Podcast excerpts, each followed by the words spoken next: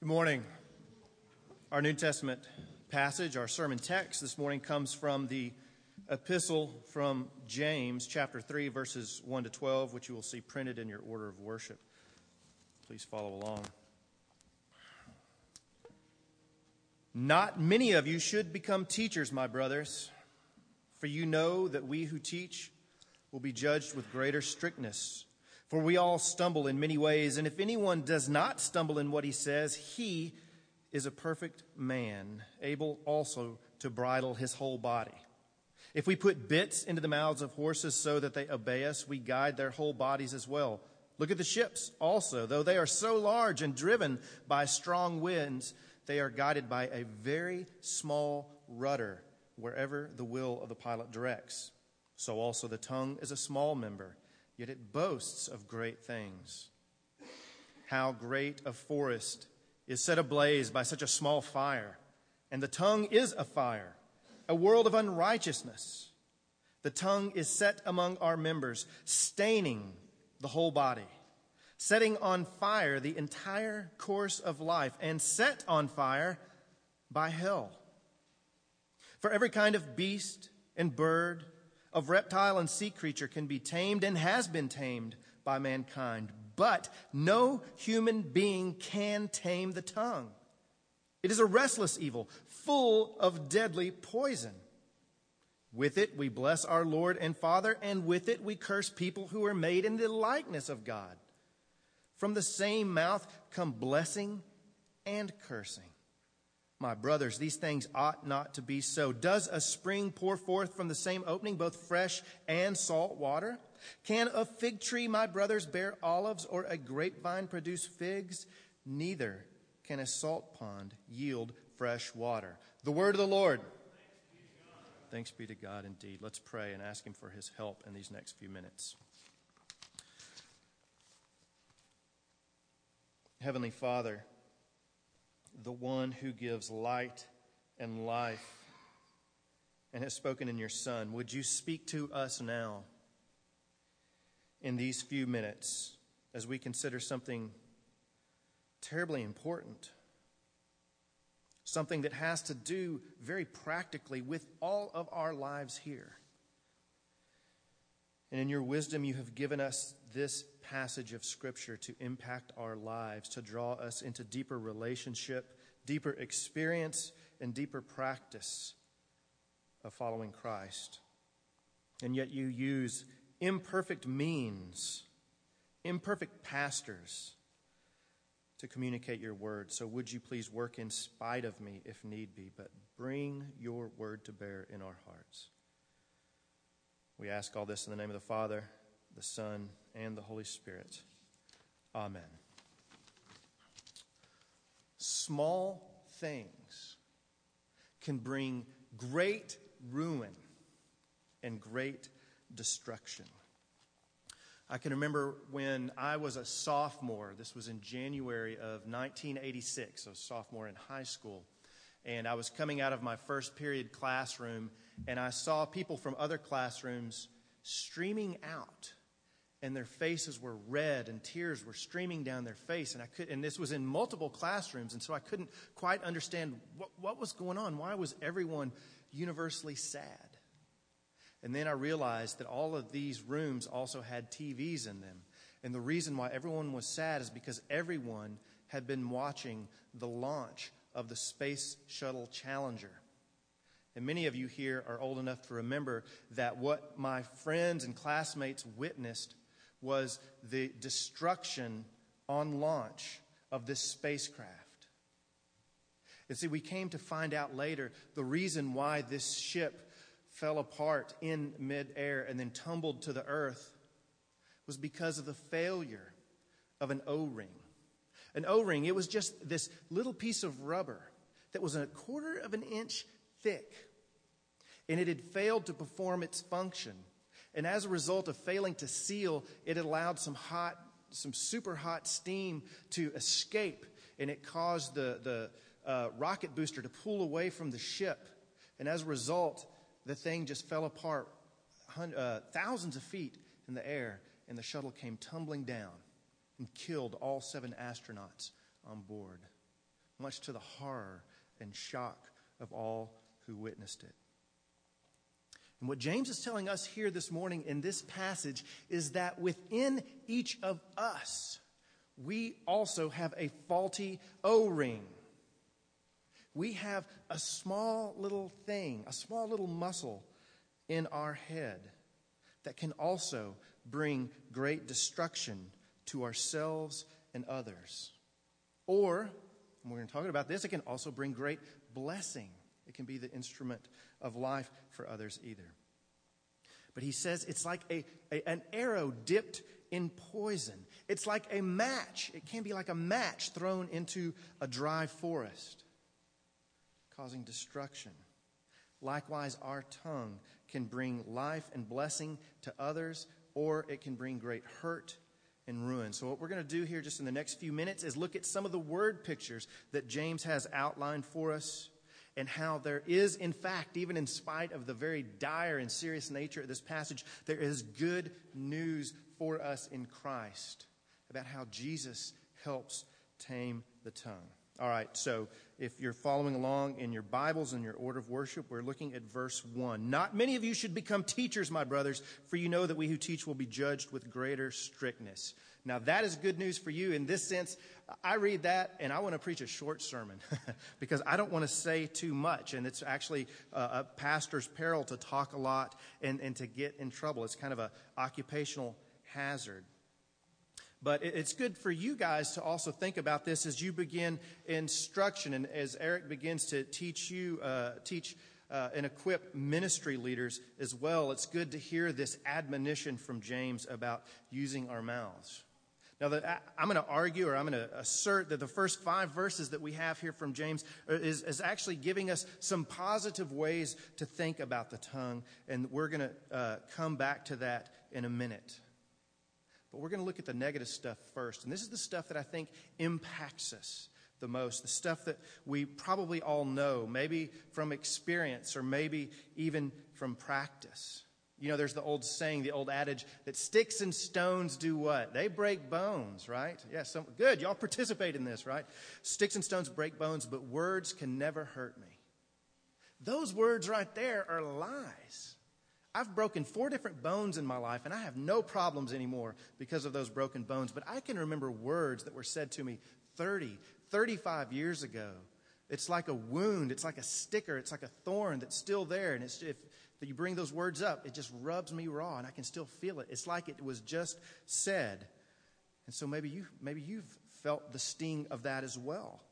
And James knows it stings because look at how he describes these words. He says it's like a fire, burns stuff down. It's like poison, it brings destruction. A friend of mine was um, preaching one time at a campus ministry, and he was explaining how God is our Father. And so he was using a, a text, I think maybe Matthew 3, and um, a, a, young woman came up to him afterwards and said, I'm very intrigued by your sermon, and I'm, I'm very compelled, but I feel whenever you talk to me about God being my Father, that's just, ugh, I don't want to have anything to do with that. That just, that just puts me at a distance. And he said, Well, why? and she didn't sugarcoat it. She basically said, Because my father was a jerk. And she began to say, I can tell you at one point in my life when it real, I began to realize how, uh, how destructive my relationship with my father was. I was in, she was in high school and she was uh, getting dressed and getting ready for uh, a special event. She was actually supposed to receive an award, and so she came downstairs and uh, she, she looked great. She was dressed and ready. Her mom gave her compliments, and then her dad saw her and said, Huh, that dress kind of makes you look fat. What a dumb, stupid, acidic, biting thing to say, but that was a tipping point for her. Well, if dad thinks I'm ugly, if dad thinks I'm fat, then what does the rest of the world think of me? And so for a time, that was, as I said, a tipping point for her spiraling really out of control because she had this horrible sense of who she was because of those biting words. And that was really a pattern that had been throughout her life and her relationship with her father. And see, isn't it the case? This is especially if, if you're married or you have good friends or children, that if we live in proximity with people, we get to know them oh, we kind of know what words to use to get under their skin. Not just to get under their skin, but to kind of provoke them, to dig at them. And maybe uh, you've, you've used those words, or maybe you've had those words directed at you, those flaming darts. This is what James is, James is warning us against. This is what he is wanting to direct us against. And part of the reason is because he says, whenever you do that, whenever you use your mouth in that capacity, you are not living up to who you already are in Christ. You're being a hypocrite. Now, you guys have not had the benefit of hearing me preach through all of James. Actually, one person here has, Caitlin.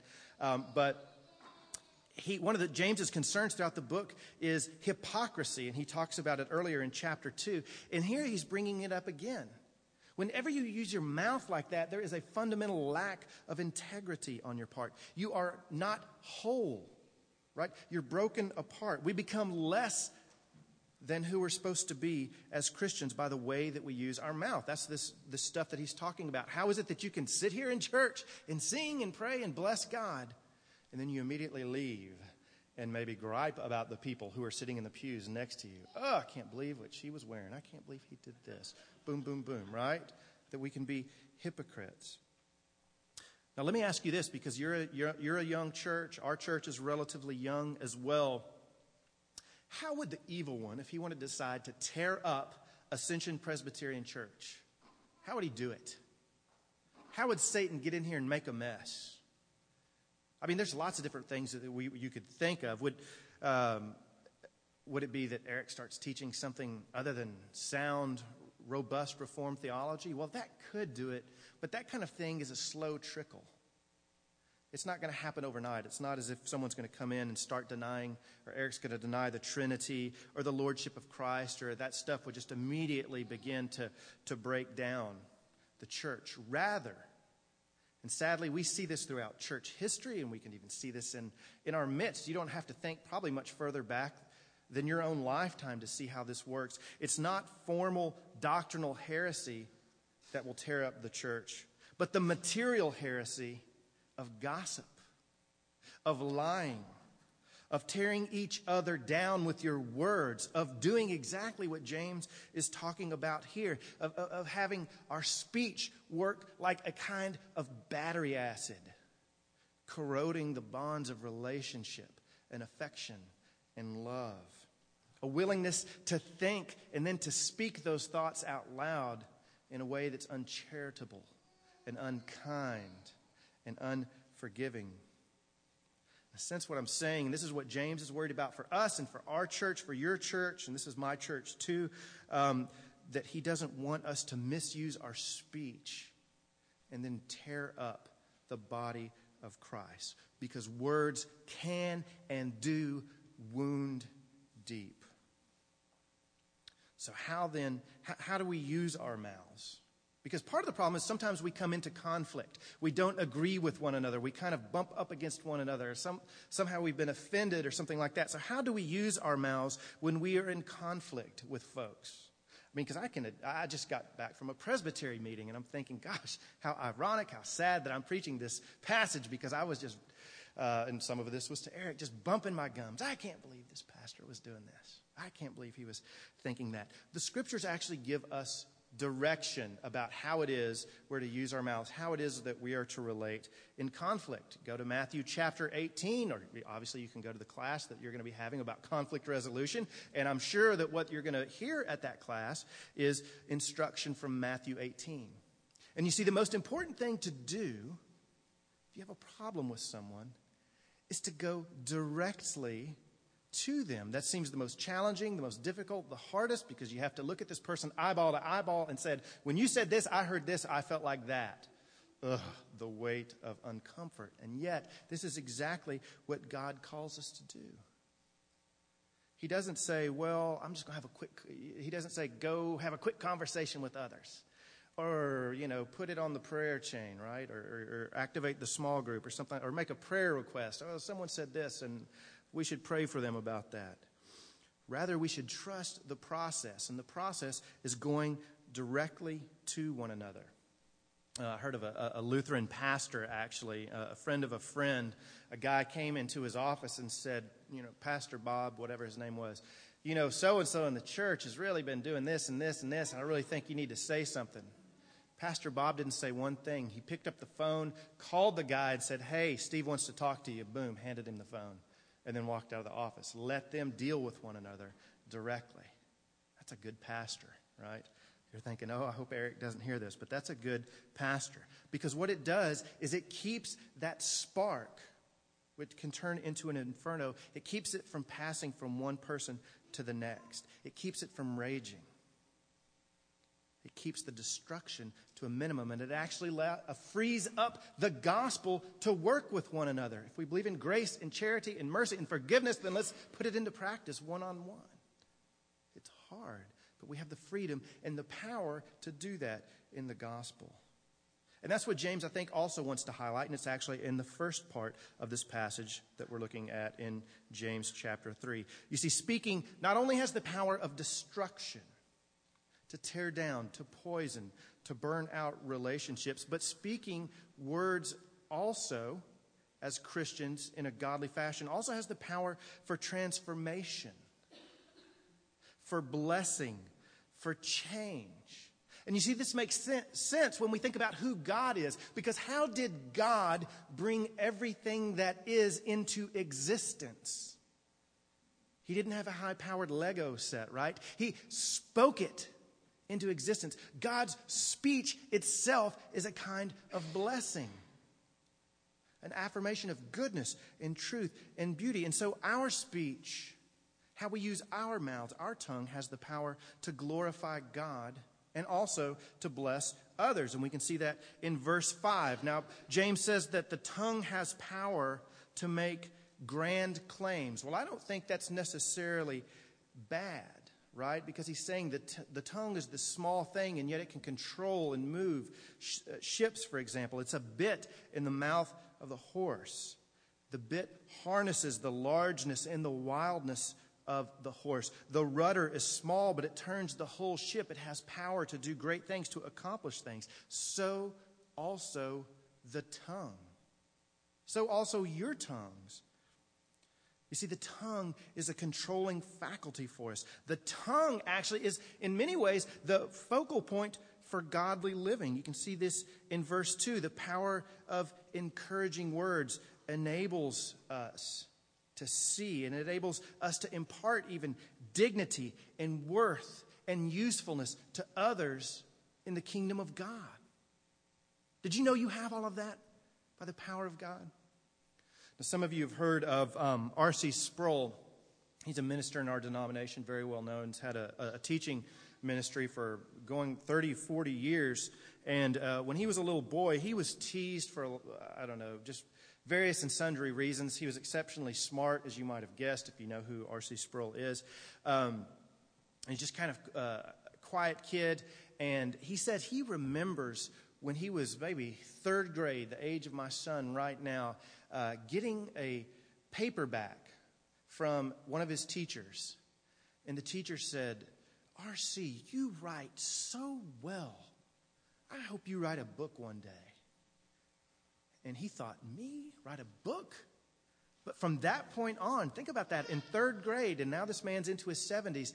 I have a gift. Someone thinks I'm special. Someone thinks I have something that I can use. And ultimately, he put that to use in God's service.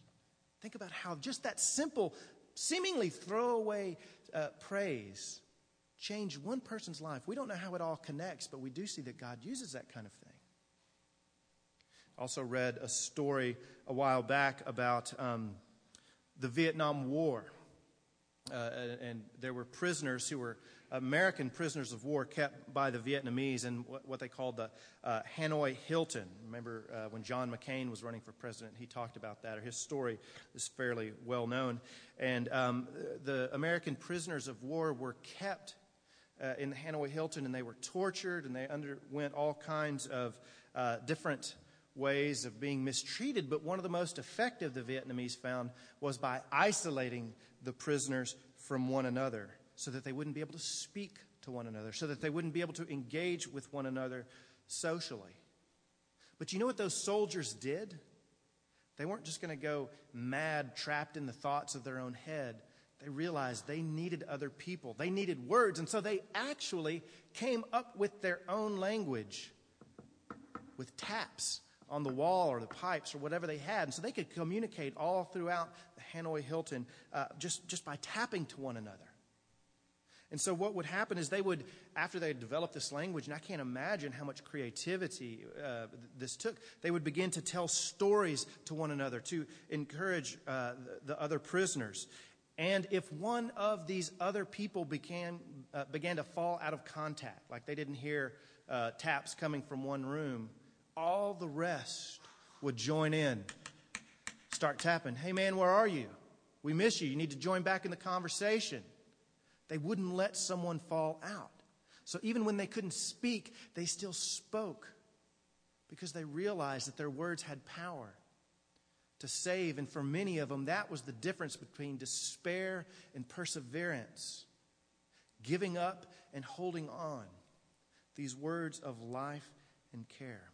And so we need, especially as Christians, especially as those who understand the stakes of life, the gravity of life, what God has called us to, what He has freed us to, what He has tasked us with, to see our lives and our time to help others.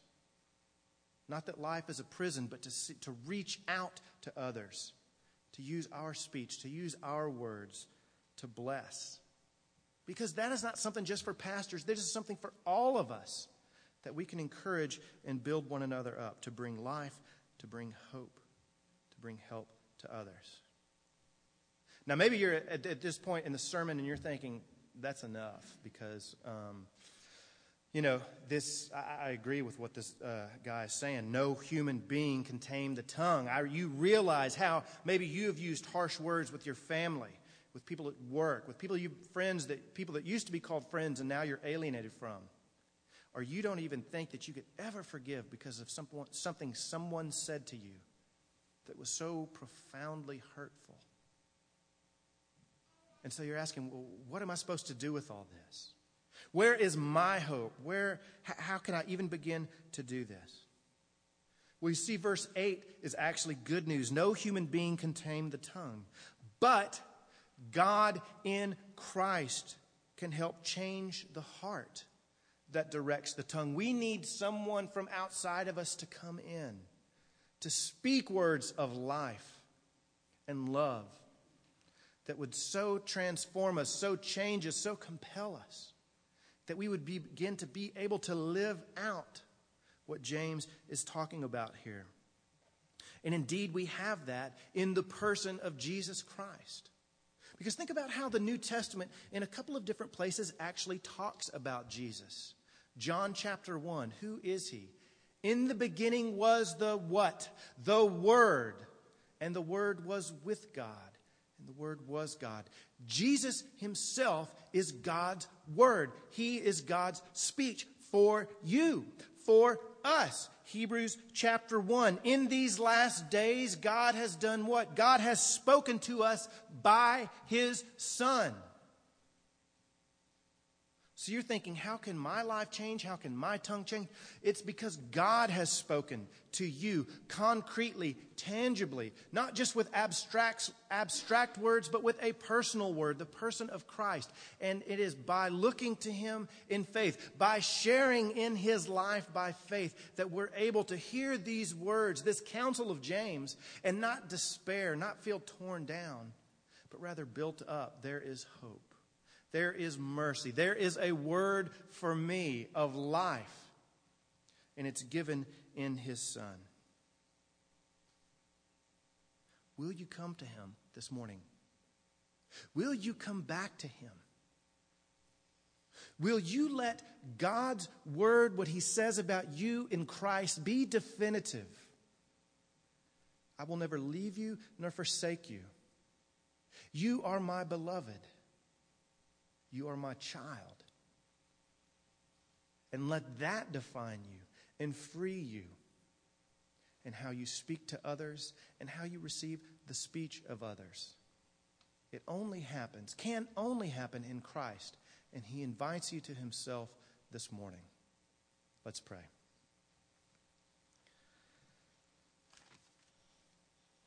Heavenly Father,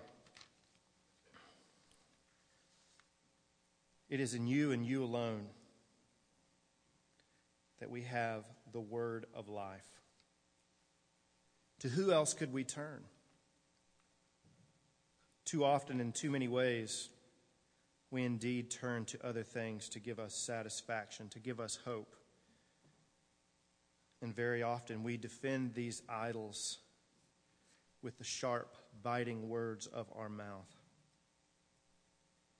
Would you, for Christ's sake, forgive us and give us a new song to sing, new words to speak, a new way of thinking about how it is that we speak to you and to others based on the finished work of Jesus for us.